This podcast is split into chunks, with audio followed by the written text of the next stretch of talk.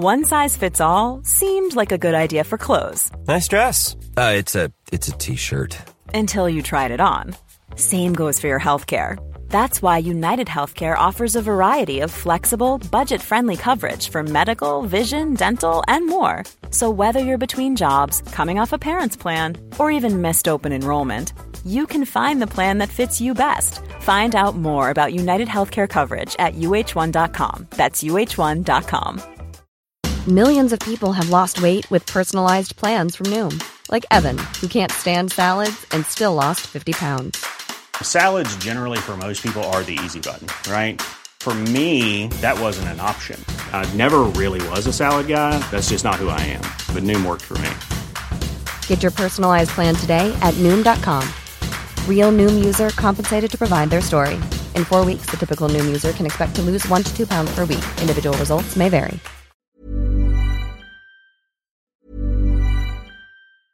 Jewelry isn't a gift you give just once. It's a way to remind your loved one of a beautiful moment every time they see it. Blue Nile can help you find the gift that says how you feel and says it beautifully with expert guidance and a wide assortment of jewelry of the highest quality at the best price. Go to BlueNile.com and experience the convenience of shopping Blue Nile, the original online jeweler since 1999. That's BlueNile.com to find the perfect jewelry gift for any occasion. BlueNile.com.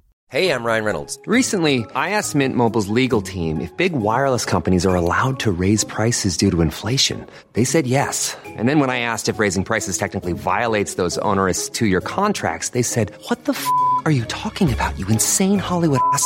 So to recap, we're cutting the price of Mint Unlimited from $30 a month to just $15 a month. Give it a try at mintmobile.com slash switch. $45 upfront for three months plus taxes and fees. Promo for new customers for limited time. Unlimited more than 40 gigabytes per month. Slows. Full terms at mintmobile.com. Life is full of what ifs. Some awesome, like what if AI could fold your laundry? And some, well, less awesome, like what if you have unexpected medical costs? United Healthcare can help get you covered with Health Protector Guard fixed indemnity insurance plans. They supplement your primary plan to help you manage out of pocket costs. No deductibles, no enrollment periods, and especially no more what ifs. Visit uh1.com to find the Health Protector Guard plan for you. Hi there, and welcome to When Diplomacy Fails, history friends. My name is Zach Twamley, and you're about to listen to a very large episode. How on earth do you find the time to make these episodes so darn large and detailed, Zach? Well, I'll tell you, it's no secret. I get some pretty wonderful support from history friends on Patreon. If you'd like to be one of those lovely history friends and join the now 300, that's right, 300 people supporting this show, then head on over to patreon.com forward slash when diplomacy fails, where you will receive some wonderful gifts in return for your dollars. Currently, people are plugging themselves into the Suez Crisis series, and if you'd like to know more about that, make sure to check out that teaser episode we released, which, in terms of teaser episodes, it's pretty darn long at over an hour, but that's because we look at every single episode in some kind of teaser fashion and explain to you exactly what the story is with the Suez Crisis so far. Can't express how much your support means to me, guys. It literally powers this podcast and keeps it going. And even while you might be sick of me going on and on and on about it, at least once I talk about it here, I shut up then and just present you with the history. So, because I love you, unusually this time, this is all I'm going to say. Head on over to patreon.com forward slash when diplomacy fails if you are interested. And if not, make sure you tell other people about this show, about Versailles, about what our mission is here. That mission being to basically understand exactly what the Treaty of Versailles was all about, where it came from, what it did, what was good about it, bad about it, etc., etc. It's a long journey we've been on since November, and I'm really enjoying the journey. But it takes a lot of work, and I'm able to do this work because of your support. So thanks so much. If you just tell one person about this show today, that's your good deed for the day. And don't think I don't know, because I do know.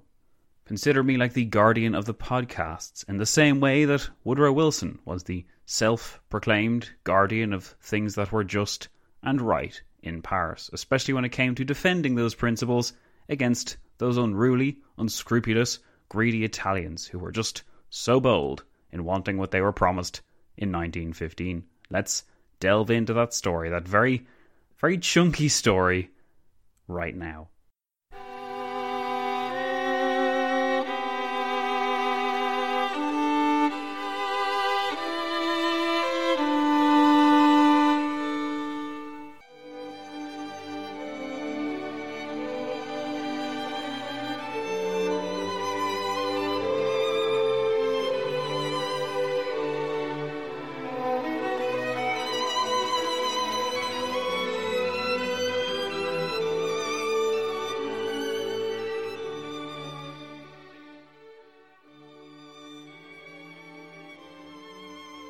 Listening to the Versailles Anniversary Project, episode 56. Hello and welcome, history friends, patrons all, to episode 56 of the Versailles Anniversary Project. Last time we examined the experiences of Italy at the Paris Peace Conference, and in particular her difficult relationship with her allies. The Italians were grasping to their friends and dangerous to their enemies, but in the minds of the Italians and the statesmen that fought their case, Italy was only attempting to get what was hers by right. It had been written in the 1915 Treaty of London, and whatever Woodrow Wilson might think of that treaty, the President surely could not simply repudiate it as though it was of no consequence, could he? As Italian figures negotiated and became more and more anxious in the French capital, Italians on the peninsula and across the Adriatic Sea were creating their own nationally fueled crises, whether in Fiume or in the Tyrol. Italian borders seemed endlessly contentious and problematic. As the Allies worked to find a way around these claims, or to ignore them altogether in some cases, the Italians became more obstructive and paranoid in the varied committees and in the Council of Four. Matters had reached such a fever pitch that by the third week of April 1919, it was doubtful whether Italy would fulfill its role in the peace conference at all. The subsequent exit of Italy from the Council of Four on this day 100 years ago and the shrinking of the Allied gatherings from four men to three represented a critical development in the diplomacy of the conference. And though Italy would return within the fortnight on the 7th of May, its relationship with the Allies was forever changed, and its statesmen had been mostly left behind. In this episode, we examine this immensely weighted moment where Vittorio Orlando and his supporters came to believe that enough was enough, and that it was time to call the Allied bluff. Without any further ado, then, I'll take you now to these sequence of events which led to that Italian walkout on this day 100 years ago.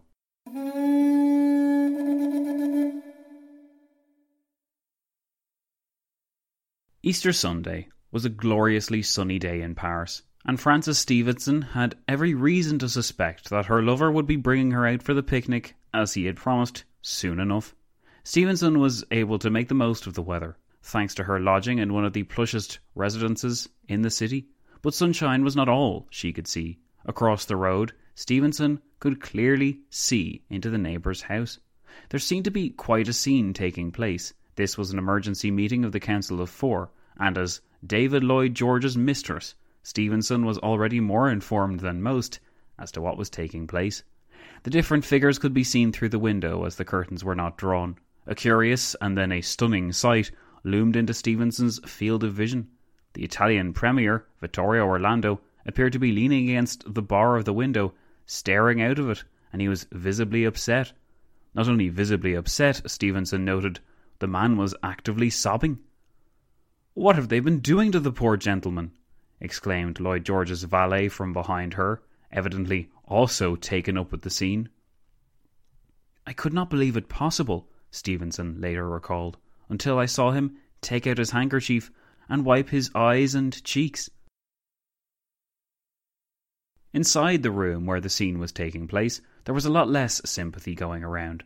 Clemenceau looked coldly upon Orlando's display of frustrated, pained emotion, the culmination of several months of first being ignored and then being treated unfairly. Orlando might not have minded delaying Italy's case until April, when it could receive due attention, but the recent snubs by the Allied leaders represented several shocks to his system. He saw his political career flash before his eyes. Perhaps he even imagined that the tumult which awaited him at home would take his life. Italy had come up against a wall built first and foremost by Woodrow Wilson. After years of destructive and horrendously costly conflict, Orlando was desperate to hand Italians something which would help them feel as though the whole rotten endeavour had been worthwhile. Yet he faced Woodrow Wilson's refusal to accept the Treaty of London, the President's unwillingness to heed her demands in the Balkans, and an uneven application of the self determination idea everywhere else. Italy had been a country divided before 1914, and its uneven production and wealth was set disproportionately to favour the North. As a Sicilian, Orlando would certainly have wanted to cushion the engendered resentment between Italy's two halves by securing some tasty morsels of Illyria or Dalmatia or even Turkey, but he had been constantly turned away. Orlando's performance at Paris was like a metaphor for Italy's national story since the 1860s. There was so much promise and so many promises made, but the reality proved to be painfully unfulfilling. If you would like a refresher in exactly where Italy came from and how it became unified, make sure and check out the Italian Unification podcast by the Ashwell brothers. I'll put the link for that show in the description below, just in case you enjoy your background. In any case, though, Italy's economy had been amongst the slowest growing in Europe in 1914, and efforts to offset this poor growth rate the traditional way, that is, by imperial distractions, had been met with disaster. In 1896, Italian arms had been utterly humiliated by the Ethiopians, to the extent that, 40 years later, Mussolini's revenge invasion tour of that kingdom, complete with poison gas and terrible atrocities, was viewed as something of a salve on the country's national honour. Italy was late to the scramble for Africa and harboured deep resentment towards France for getting to Tunisia first. When she sought to avenge the Ethiopian humiliation 15 years later with a strike on Ottoman controlled Libya, the result was imperial expansion, but also the beginning of a new era of instability. Italy's invasion of Libya in September 1911 knocked over the first Ottoman domino, which the former Ottoman subjects in the Balkans capitalized upon. Just as peace was being made between Constantinople and Rome to end the war which the Italian invasion of Libya had initiated, the Balkan states of Greece, Serbia, Romania, Bulgaria, and Montenegro struck, igniting the First Balkan War and then paving the way for the Second when the victors fought over the spoils. By the time the process had ended in autumn 1913, Italian leaders would have been forced to admit that the empowering of these Balkan nation states represented a net negative for Italian expansionism in the region. This was to be confirmed in five years' time, when the collapse of Austria Hungary enabled not the Italians, but those aforementioned Balkan states to fill the vacuum. This transformation of the Balkan situation was especially bitter for Italians because the defeat of the Habsburgs was meant to represent a moment of opportunity for their interests. An occupation and linkage of the major ports across the Adriatic would guarantee Italian economic prosperity and power a major post war boom on the peninsula. With protectorates over Illyria, Albania, and Dalmatia, Italians would finally realize that potential which unification had taught them to expect. There was certainly an element of expectation on the Allied side as well, but it was a different kind of expectation. It was, first and foremost, that the Italians would pay their debts. Italy owed some £700 million by 1919, it had survived the war by spending money it did not have. On the battlefield, the Italian story was as gory and horrific as that of the Western Front. Italians fought uphill in the Alps in terrible conditions, with ignorant leaders and lackluster provisions. The morale and strategic position of the country collectively collapsed in late 1917, following the disaster at the Battle of Caporetto, and in a similar vein to the French case, it required a Herculean effort of national rallying to save the war. By the end of the conflict, over half a million men had died, and double that had been left wounded or mutilated from the war. The soldiers were not the only ones to bear these marks of mutilation. In a theme which would be harnessed by other statesmen in neighbouring countries, the notion of a mutilated victory, that the soldiers won the war and the politicians lost the peace, took root. In the face of such grim sentiments, Italy's political system did not help matters. Vittorio Orlando's political position had only been established in October 1917, in the aftermath of the Caporetto disaster, and while he had impressed those statesmen in Italy with his firm resolve to retreat to Sicily if necessary and continue the fight, by spring 1919 he was floundering and he knew it. The more he returned to Rome, the more anxious and biting the political atmosphere seemed to be. Moderates had virtually abandoned his government by late March of 1919, and opposition politicians had started to work against him to the extent that Orlando was forced to rely increasingly on the more hardline nationalist and right wing politicians. Their support of Orlando's government was conditional upon the weighty promises Orlando kept giving for the fulfilment of her territorial ambitions.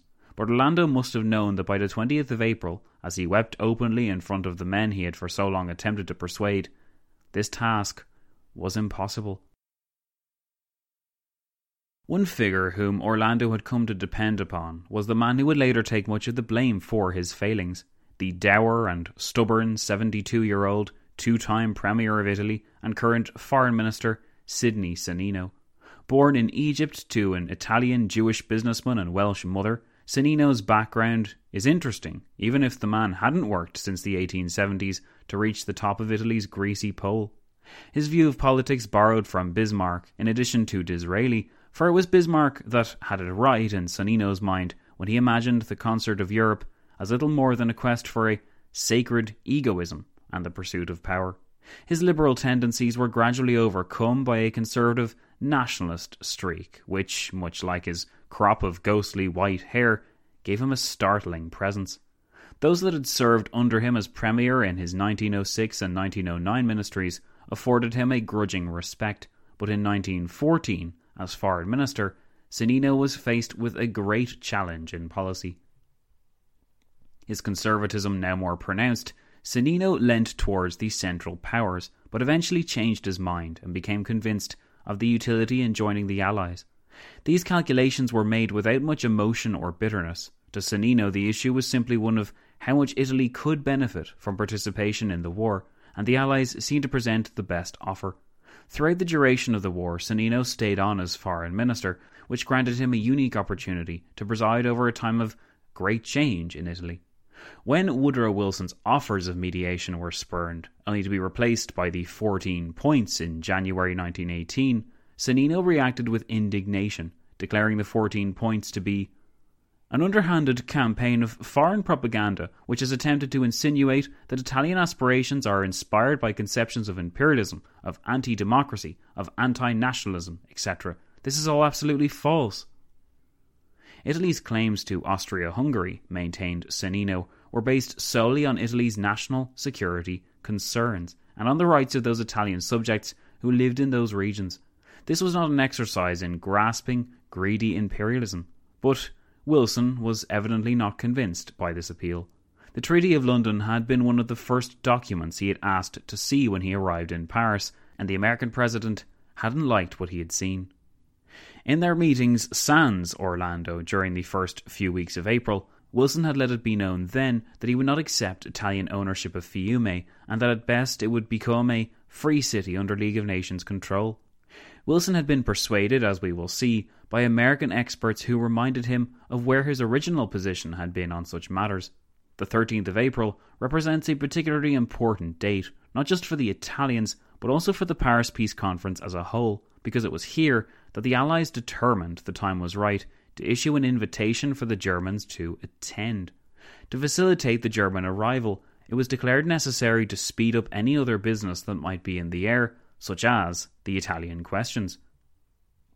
The French disagreements with Wilson, interestingly, were resolved around this same time, as Clemenceau was permitted to engage in a limited occupation of the Rhine River crossings, and the reparations matter was scheduled to be resolved within the week as well. To get to the bottom of what was to be done with Italy, first and foremost, Woodrow Wilson determined to meet face to face with Orlando on the 13th of April. So it was that on that date, during a particularly stormy meeting, Wilson met with Orlando and essentially cleared the air. For the first time, the president stated explicitly what Italy would and would not get from the peace conference. Writing on that day's meeting, Rene Albrecht-Carrié the Turkish born historian turned expert on all things Italy during the Great War and Paris Peace Conference, wrote in his iconic 1938 volume on the subject of Italian participation in the Paris Peace Conference, saying, On this occasion, the 13th of April, Wilson gave Orlando a memorandum summing up and restating his views on the Italian claims in the Adriatic. The burden of it was that he did not feel at liberty to use different bases for the Austrian and for the German peace, Personally, he agreed to the Pact of London line in the north, but did not feel that the same criterion could be applied in the east. He then stated the usual arguments in defence of the proposed American line. As to Fiume, it was an international, not an Italian, port. For that reason, while included in the Yugoslav customs system, it should have a very large degree of autonomy. Italy could probably have Lissa and Valona, this, with the demilitarization of the islands and guarantees for the Italians in Yugoslavia, would give Italy complete fulfillment of her national aspirations and all the security she could reasonably expect. Wilson wished, in addition, that Orlando would make his memorandum known to the Italian Parliament. This meeting, taking place a week before Frances Stevenson was to see the Italian Premier sobbing before his peers, contains some hidden nuggets which Wilson's blithe and airy presentation might have obscured. First and foremost, Wilson was demonstrating here that he was happy to apply his self determination principles to some regions of the map, but not in others. Wilson saw this as a form of horse trading, but Orlando saw it as a cynical play to restrict Italian gains based on some vague conception of Wilsonian justice, an idea we will come back to in future episodes. Orlando would have been especially perturbed that Wilson had requested he present this uncompromising American stance to the Italian Parliament. If Orlando did this, then Orlando would not be able to claim that Wilson would listen in the future or that he was listening to him now. It could well cause a storm which would sweep away his ministry. This was an unfortunate development, but the subsequent days only served to illustrate how extensive the gulf was between the Italians and the Americans. Two days later, on the 15th of April, Edward House recorded in his diary the extent of the feelings of hostility between Italy and the Anglo French. In that situation, it was apparent that Orlando was reliant on Wilson's goodwill, which was unfortunately in short supply. House wrote I talked with Orlando and found him exceedingly bitter towards Lloyd George. He feels that both Lloyd George and Clemenceau have thrown him, not only regarding the Italian frontier, but because of their desire to make peace with Germany before settling the question between Italy and the former Austrian Empire. What he said about Lloyd George was scarcely fit to print. He spoke of him as slippery, that he did not keep his word, and that he summed it all up by saying that unfortunately England had a Prime Minister who was not a gentleman. He asked to come around this morning at ten, and he was with me for a half hour. I undertook to try to get the questions between Italy and the former Austro Hungarian Empire settled simultaneously with the peace treaty with Germany. I begged him not to be discouraged about the settlement of their frontier. The questions between France on the one side and the United States and England on the other were much more difficult and had seemed insoluble. However, we have been working upon them for several months with Clemenceau on the one hand and with Lloyd George on the other, and now they were being settled to the satisfaction of all parties concerned. I thought the Italian questions could also be settled, provided there was a disposition to yield a little by all parties, and if there was a continued discussion of them, which must necessarily bring out new ideas and some compromises. I called his attention to the fact that Fiume was the main difficulty. If we could get over that hurdle, the rest would be settled in a canter. House may well have been simply putting on a brave face on things here. There's no indication that this dispute was as easily fixed as had been previous disputes between the other three allies. Populations in Britain, France, or the United States were at least not awaiting news of strategically contentious land being handed to them, with the exception, arguably, of the Rhineland. Italy's population, furthermore, had been whipped into a much more passionate frenzy by mid April than her counterparts in Paris had been. Interestingly, just at the moment when relations with Italy were deteriorating, relations with France, according to House, had notably improved.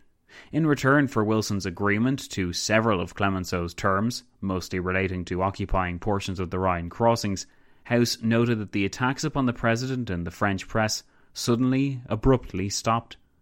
It shows how entirely the matter has been in Clemenceau's hands from the beginning, House discerned, before adding, I told our correspondents today that I would be pleased if they would reciprocate, that the differences between ourselves and France were over, and that from now good relations and good feeling should prevail. These good relations and good feeling, unfortunately, were not destined to be qualities used to describe the American relationship with the Italians. House continued to be a useful source of information where changes in American mind were concerned. On the 18th of April, Good Friday, House noted that he and Wilson had come to an agreement on Fiume, the source of all Italian bones of contention, when he wrote The President and I discussed the question of Fiume, and I urged him to settle it one way or the other. I have about come to the conclusion that since we cannot please the Italians by compromise, we might as well do what seems best in the judgment of our experts, and that is to give it directly to the Yugoslavs, safeguarding the rights of all those contributory to the port. This solution appealed to the President. I urged him to take it up with Lloyd George and Clemenceau and commit them in order to present a united front. I have not much confidence in his being able to do this because both Lloyd George and Clemenceau still wish to lay the burden on the President shielding themselves behind the Pact of London. Indeed, on the one hand, Fiume was a convenient plug in the Italian hopes for the Treaty of London's fulfilment, and the reason for that was because Fiume had been, according to the Treaty of London, meant to go to Croatia. By violating that agreement and demanding Fiume now, the Allies could proclaim that Italy had violated the Treaty of London altogether, and thus they were no longer bound by it. A handy get out of jail free card, which, of course, the Italians would never accept. On the other hand, Fiume was incredibly contentious and was likely to lead to friction between Rome and Belgrade. Wilson was also uncomfortable about handing it to Italy, as House's extract shows. So what to do? Uphold the Treaty of London and ignore Fiume, or hand Fiume to Italy and avoid the Treaty of London, hoping that Italy would accept? Italy, will recall, wanted the Treaty of London upheld and for Fiume to be thrown in for good measure while Britain and France wanted essentially to wait for the president to make a decision whereby they would be absolved of having turned on Italy. The whole situation, in case you weren't aware, was akin to a great big mess, and Italy was bound to be burned no matter what happened.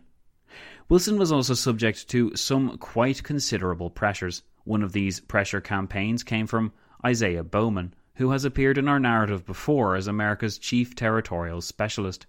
Bowman was supported in his turn by five other American experts who had originally persuaded Wilson in early April that, owing to such territorial and demographic concerns, handing Fiume to Italy would be akin to a great crime. Out of concern that their leader might have been failing, these experts then communicated the following documents to the President in the evening of the 17th of April. The memo is worth recalling in full because it serves to illustrate the extremity of the American position. This is what Orlando was up against if he wanted Fiume to be his, and it is plain from such an extract that he never really stood a chance of persuading anyone. Bowman wrote En route to France on the George Washington in December, the President gave the territorial specialists an inspiring moral direction. Tell me what's right and I'll fight for it. Give me a guaranteed position. We regard this as a noble charter for the new international order. We have been proud to work for that charter. At this critical moment, we should like to take advantage of the gracious invitation of the President to address him directly on matters of the gravest importance, and in accordance therewith, beg to submit the following observations. The Italian representatives demand Fiume and part of Dalmatia in order to emerge from the conference with loot for their people. These districts belong to Yugoslavia, not to Italy. In our opinion, there is no way, no political or economic device, of a free port or otherwise, which can repair to Yugoslavia the injury done if any outside power prevents Fiume from being made an integral part of the Yugoslav organization. It would be charged that we had betrayed the rights of small nations. It would be charged that the principle, there shall be no bartering of peoples, had been publicly and cynically thrown aside. Italy entered the war with a demand for loot. France and Italy surrendered to her demand.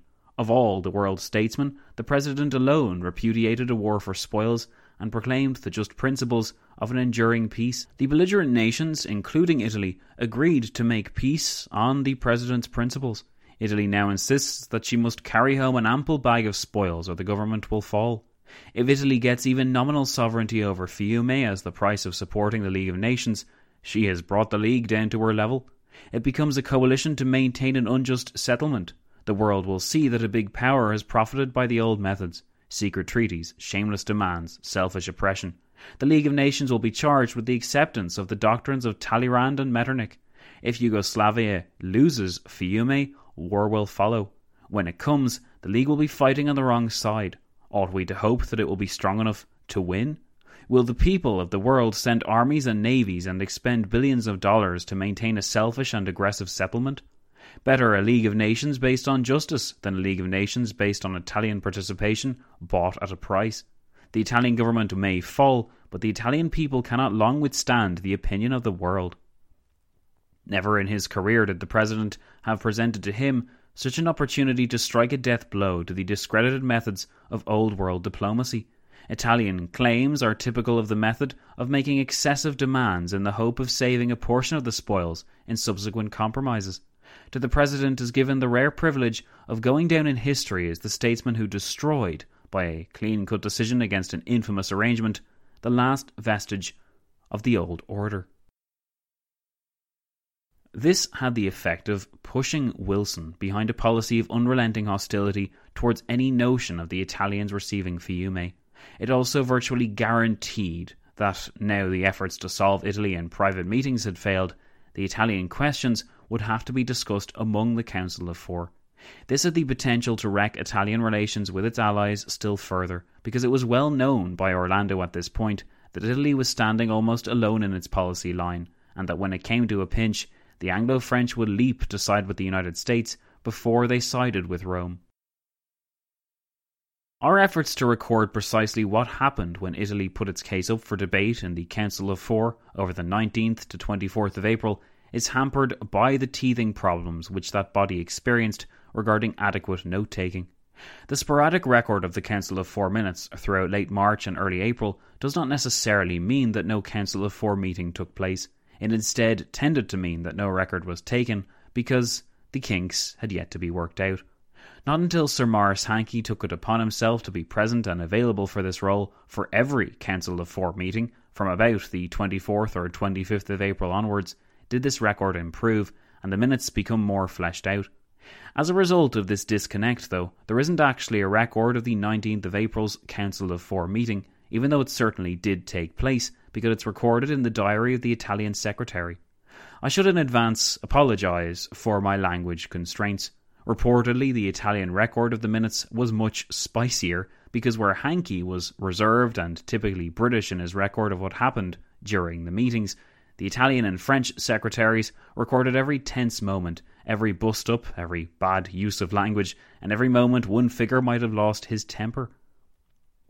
This explains why Hankey makes no record of Orlando bursting into tears on the 20th of April in the minutes.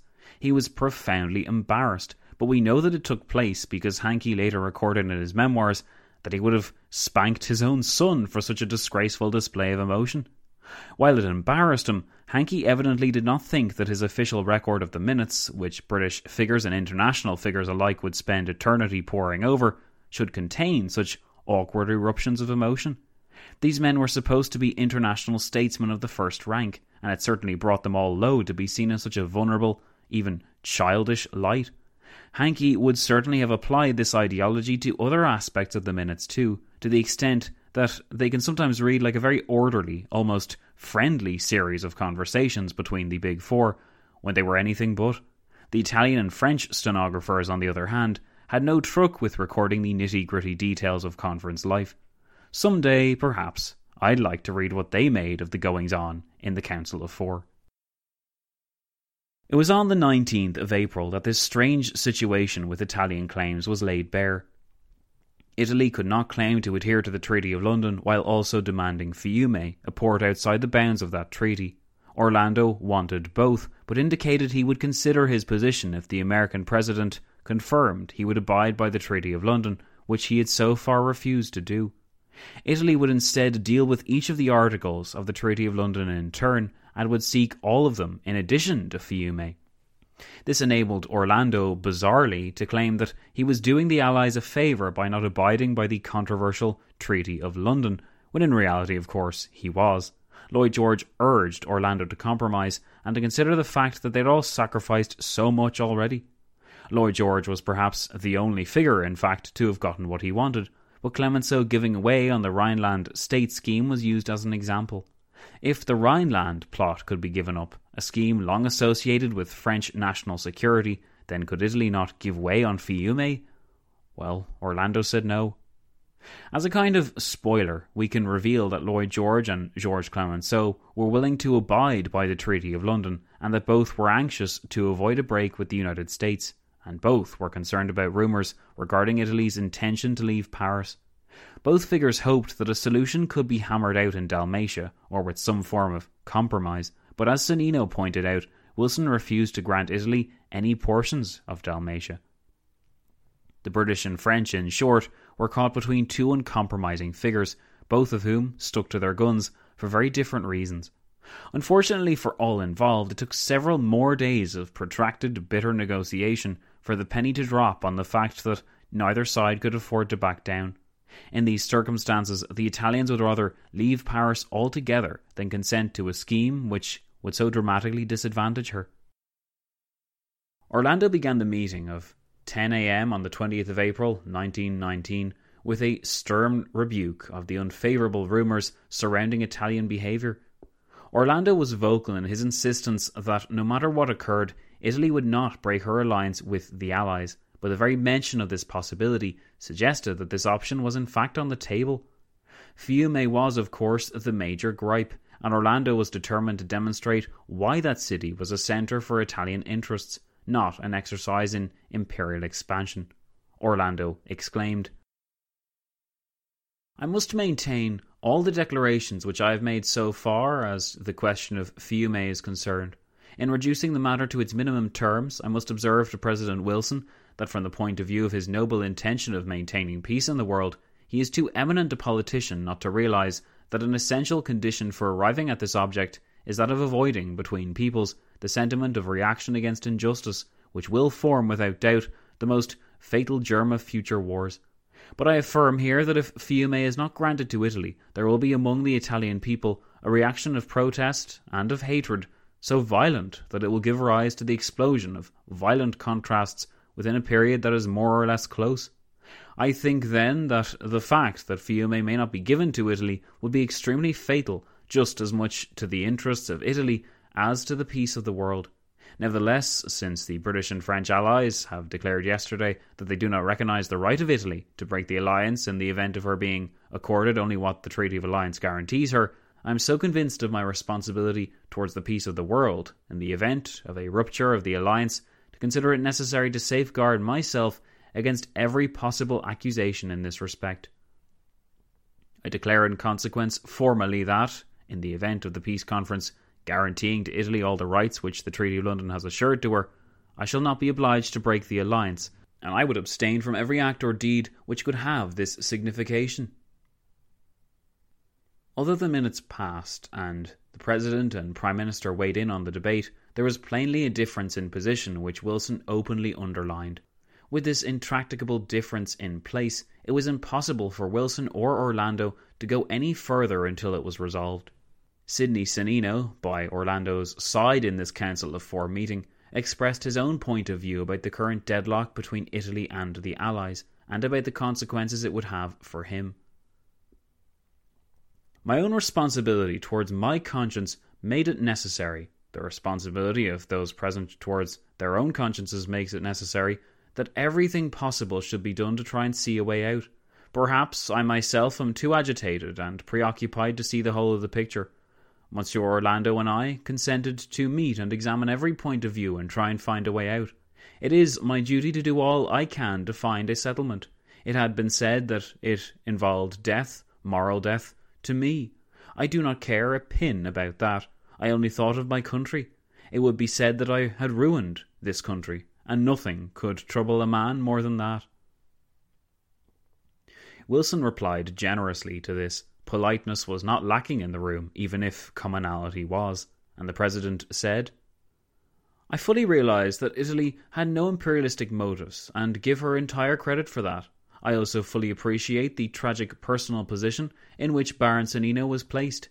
I honour him for his steadfastness, which merely verified the steadfastness he had shown throughout the war. If Italy could see a way out consistent with permanent peace, I would like to assist, if it were only for personal reasons. I hope that Baron Sonnino would never think he had ruined his country. He would really have given it a more glorious record, and no one could say that he had ruined it. The Italians were conspicuous by their absence on the 21st, 22nd, and 23rd of April, but that did not prevent the Allies from talking about them. Lloyd George opened an eventful day on Monday, the 21st of April, with an exposition on Italian claims, revolving still around Fiume. Wilson proved immensely resilient to any notions of handing Italy anything around the contentious region. She could not hold Fiume because Yugoslavia would fight her. She could not hold islands within the Adriatic because she would attempt to dominate the Adriatic at the expense of everyone else. When a compromise position was proposed by Lloyd George, with Clemenceau producing a map to illustrate the idea, where Italy would receive land in Asia Minor that bordered with Greece, Wilson expressed the problem with this plan plainly. The real trouble was that the Greeks and everyone else appeared to dread the Italians as neighbours. The Patriarch of Constantinople had called on me the other day and expressed strong objections to having the Italians as neighbours. I felt great care would have to be exercised in this matter, for inasmuch as we were endeavouring to secure the peace of the world, we could not enter into any agreement that would not make for peace. Lloyd George produced a light version of the plan, which suggested there should be an Italian sphere of influence, such as the British had in various parts of the world. To this, Wilson replied that the British Empire, through a long experience, had learned all sorts of lessons and gained all sorts of ideas in administration of this kind, and did not interfere unduly. The Italians, however, had no such experience. The Italians also had no ethnological claims to this territory, such as the Greeks had. In the case of the Greeks, we were only desired to make them comfortable masters in their own home. The Italians had not inherited any traditions of colonial administration. At the end of the discussion on Italy, Lloyd George expressed the hope that Wilson would not make public a statement on the Italian position which he had written up. Lloyd George and Clemenceau insisted that Wilson's statement rather assumed that Italy had closed the door to an agreement and would be regarded as a final act. It would make it difficult for Italy to recede from her position. Wilson, typically, did not interpret his statement as having this impact, but he noted that he wouldn't publish it in any case, at least not yet. The 22nd of April contained a flurry of four separate meetings of the Council of Four, with the first in the morning at 10 a.m. containing a brief note from Woodrow Wilson that Orlando signalled he was unable to attend. At this stage, Wilson was becoming convinced of the need to publish a statement regarding the Italian position after all, and he would do so that evening. The next meeting at 11 a.m. was consumed with discussions over Japanese claims to Kiaochow on the Shandong Peninsula and Italy was not even mentioned. The intensive focus on Japanese claims reminds us that at this stage, the Allies were forced to confront the difficult situation where Japan and Italy would both evacuate Paris in protest. Virtually because Italy left first, it became essential the following week to placate Japan and guard against a total abandonment of the Allied Council. The Japanese, as we have learned, played upon the sense of Allied urgency with deft and skilful opportunism to the undoubted bitterness of the Italians who had tried and failed beforehand to make use of this same leverage, only to discover that it was not their leverage to possess. In absence of the Italian leaders in the afternoon, the Big Three still went on with the task of discussing their next move. Lloyd George confessed that he had been confronted when leaving the previous meeting earlier in the day, and his recollection of what had transpired between he and Orlando is worth detailing. Lloyd George said, Monsieur Orlando had had the intention of writing a letter saying that Italy could not be represented at Versailles when the Germans came unless the Italian claims were conceded. I had said that in that event Italy's claim for reparation could not be put forward. Monsieur Orlando had said that this was a settled matter. I had pointed out that this was not the case and that a number of questions were outstanding. I asked to whom Monsieur Orlando proposed to entrust Italy's claim against Germany, France, England, or the United States. I told him I thought he was in a very serious situation. I myself and Monsieur Clemenceau stood by our treaty, but I had told him that if the treaty was signed without the United States of America, it meant disaster. I had pointed out to him that President Wilson was unmovable. Moreover, President Wilson wanted to present his case to the public immediately. Monsieur Orlando must realize that once President Wilson had done so, that he could not go back on it, and there would be no chance of conciliation. I had told him that it was only with the greatest of reluctance that President Wilson would consider the idea of handing over the islands to Italy. After that, I had asked Monsieur Orlando what he thought about the settlement of an establishment of a free city in Fiume instead of handing it over to Croatia. Monsieur Orlando had then harked back to Zara, Sebennetio, and Spalato. Wilson interjected at this point to note that Italy would never get these concessionary cities. However, the Big Three were not entirely without ideas for solving Italy's woes.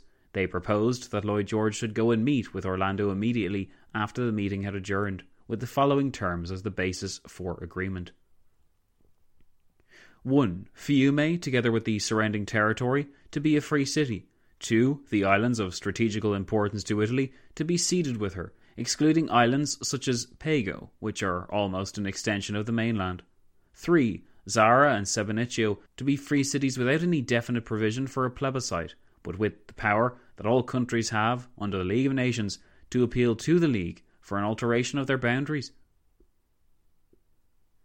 These pieces on the board were contentious issues for Italy, and these terms would certainly require an immense amount of give on Orlando's part. It was virtually impossible to conceive of a situation which did not grant Fiume to Italy.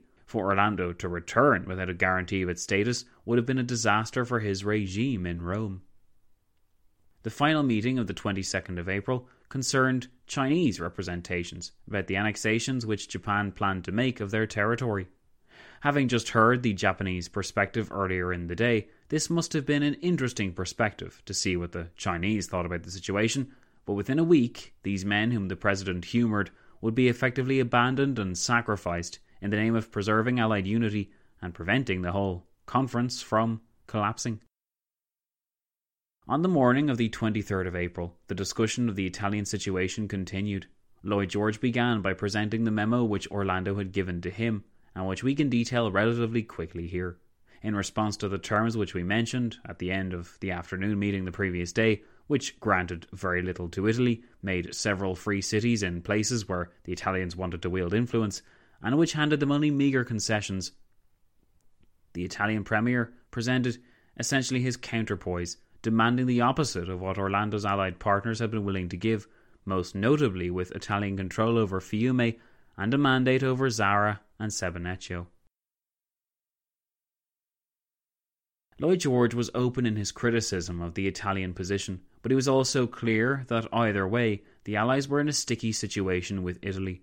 This was because Fiume was not part of the Treaty of London, so if the Allies gave Italy this contentious place, then that treaty could be said to have been violated. However, if Fiume was not handed to Italy, then the Treaty of London could still be said to be in play, which was itself problematic. It was generally agreed, noted Sir Maurice Hankey in the minutes for that morning on the 23rd of April, that anything which caused a difference between Great Britain and France on the one hand and the United States of America on the other would be most deplorable, since the future peace of the world depended so much on these three nations standing together. The danger of uniting the whole of the Slavs in a possible Bolshevist regime was also commented on. That evening, on the 23rd of April, for the second meeting of the Council of Four that day, matters revolved around the issue of reparations, and the big three went into considerable amounts of detail. Mercifully, we don't need to address reparations now, so we're going to skip ahead and look at what took place on the 24th of April, the day when the Italians definitively left the scene. Harold Nicolson comes back into our narrative at this point. The man had, probably to his own surprise, been granted leave for Easter, and he'd been in England since the 19th of April with his family. Of course, though, Wilson remained clued in to developments, and he recorded in his diary on the 24th of April that The Adriatic question has come to a head while I was over in England. Wilson has issued to the press a statement showing up the Italian claims. The Italians say that they will leave Paris. Good riddance. By now, Italian American relations had been unmistakably tainted. Woodrow Wilson had determined to publish his manifesto on Italian claims after all, and it had appeared in the French press in the morning of the 23rd of April. This gave Orlando time to reply himself, and his reply was released publicly on the 24th of April. The appearance of these dueling memos in the French press hardly helped to present a picture of Allied unity, but they did demonstrate more clearly than ever a break with the past. Where once the Allies had been accused of too much secrecy, now they seemed willing to air their dirty laundry as a form of policy. It was quite a turnaround, and for Orlando it also meant that there was no going back. Wilson's message in the memo of the 23rd of April had been, essentially, more of the same, but throughout it, Wilson seemed to give the impression that he believed the Italian people somehow knew what the right course was and that they would do the right thing. America's historic ties with Italy were emphasized, and we were reminded that America is Italy's friend, but no practical solution for opportunity for satisfaction were presented to Orlando in this memo. It was essentially a request for Orlando to stand down by the American president.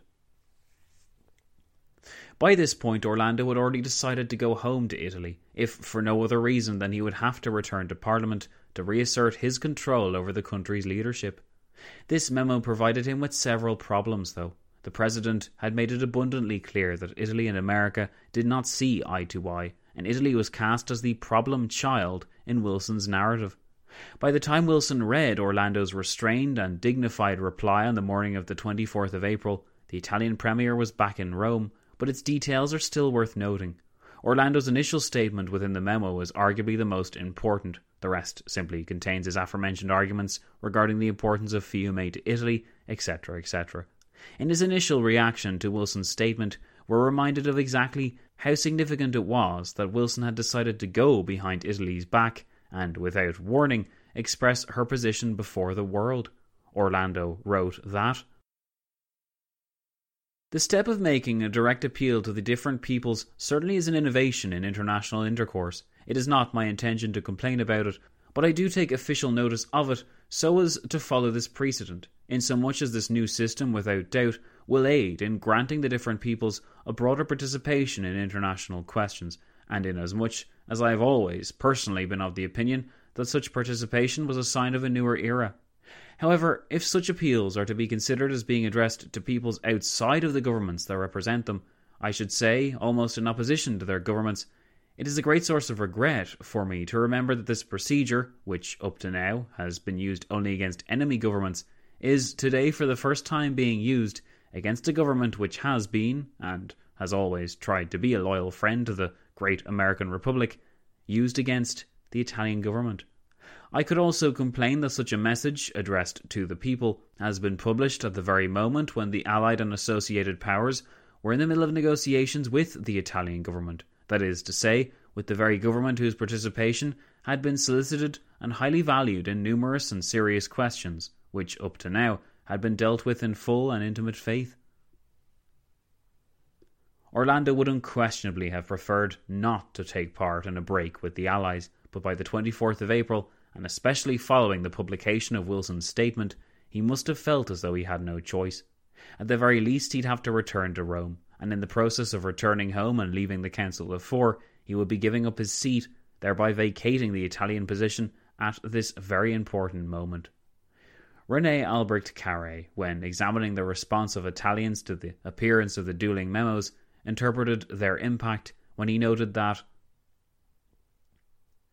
the immediate reaction in Italy was violent in the extreme and quite unanimous. An emotional outburst of unreasoning nationalism and injured pride, which joined in heaping maledictions on the head of the American president, and, what was more unfortunate, it put for a moment in the same camp the most aggressive and irreconcilable annexationists with those saner elements who advocated a just and reasonable peace of compromise with the Yugoslavs. Nor can the outburst be explained away as having been engineered by the government though the latter was at least tacitly sympathetic towards it. The dominant note was not so much perhaps anger or disappointment at the prospect of being thwarted in Fiume. The Fiume agitation, as such, was to a large extent a comparatively recent and artificial development. It was more resentment against unfair discrimination where Italy was concerned, heightened by touchiness over anything that might seem to raise a question as to Italy's position among the powers. Wilson had threatened but he had not used such methods when Great Britain and France, more powerful nations, were concerned. So it wasn't just that Wilson hadn't kept faith with Italy or considered her interests. The anger and bitterness which fostered such a deadly political marriage in Italy was also aided by the impression that there was one rule for Italy and one rule for everyone else. As an editorial in Rome expressed at the time, why does the President want to impose what he considers absolute justice on the Italian people alone? Why does he not first issue a message to the English people to deny it to the German colonies and ask that they all be entrusted to the League? Why does he not send a message to the French people, denying them the right to violate the principle of nationality in the Saar Basin? Why does he not send a message to the Yugoslav people to tell it that the claims to Trieste, Gorizia, and Pola are absurd and unhealthy? Why does he not send a message to the American people to explain that the Monroe Doctrine cannot be reconciled with a League of Nations that claims to ensure equality of rights to all civilized nations? The statute of the League of Nations being rudimentary as it is, it is natural that President Wilson should not ask England to give up Gibraltar, Malta, and Suez, but instead should recognize the English protectorate in Egypt. But why not recognise then the right of Italy to protect herself also in the Adriatic by occupying those Dalmatian islands which would make her coasts secure? Italy has no right in Dalmatia because it is Slav country, but why should not the Slavs renounce Fiume, which is two thirds Italian? The Slavs need the port of Fiume for their commerce, but does not the Covenant of the League make the states assume the obligation to guarantee and maintain the freedom of passage and a just treatment of the commerce of all state members of the League? Should not this article be sufficient to ensure the Slavs that their commerce will not be interfered with at Fiume? Or could it be that the Slavs have a right to distrust the League when it comes to guaranteeing freedom of transit in Fiume under Italy, but that Italy must trust the League for the treatment of the Italian population of the city? It is against this discrimination in treatment that Italy has revolted. Feeling spurned, disadvantaged, ignored, picked on, and unfairly maligned, Orlando would likely have withdrawn to Rome, even if Wilson hadn't published his manifesto at that moment. However, the publication of it made the Italian premier's departure inevitable. What was more, it also momentarily strengthened Orlando's political position. Now that the American president had essentially stabbed Orlando in the back, few Italian statesmen could be found that were willing to mirror this behaviour and challenge Orlando's premiership. In response, then, Orlando attempted to double down on the rhetoric of Italy as the victim of Wilson's flawed ideology, as the one allied power who was not permitted to get what she was entitled to, as the sole case where these new principles were rigidly applied. The principle that mattered, as Orlando had come to appreciate, was that which considered first the cynical old world values of power and interest. Italy, as the weaker of the big four, could not muscle its way past Wilson's vision as the British or French, in their own way, had managed to do. At the same time, though, while Orlando had proved remarkably calm at the prospect of abandoning the conference, he must have known in his heart of hearts that he would have to return at some point. Wilson was unlikely to compromise now that he had had his bluff publicly called. More was on the line now than his vague principles. In addition, if Italy wanted either her reparations or a seat at the great power table after the signing of the final treaty, then Orlando knew she would have to stick with the Allies into the future. Orlando's political senses told him that he was at a disadvantage, in spite of what he proclaimed before Italian crowds for the next fortnight. And indeed, he was correct in this. In the aftermath of the Italian exit, lawmakers and typists gingerly worked to remove all mention of Italy from the final peace deal with Germany, and they had to work quickly in this task because the Germans were due to arrive soon. With one ally already having left, the Japanese certainly tetchy, and the Germans on their way, the last thing the big three could afford were any appearances of division or discord as they attempted to create the treaty with Germany and finalise the covenant of the League of Nations. By the last week of April 1919, against all odds, it was possible on the one hand to claim that the road to peace had been paved, yet on the other hand, it was by no means certain that travelling down said road would be easy, safe, or even possible.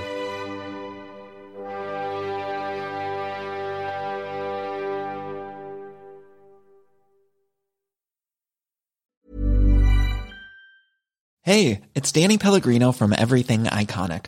Ready to upgrade your style game without blowing your budget? Check out Quince. They've got all the good stuff shirts and polos, activewear, and fine leather goods, all at 50 to 80% less than other high end brands.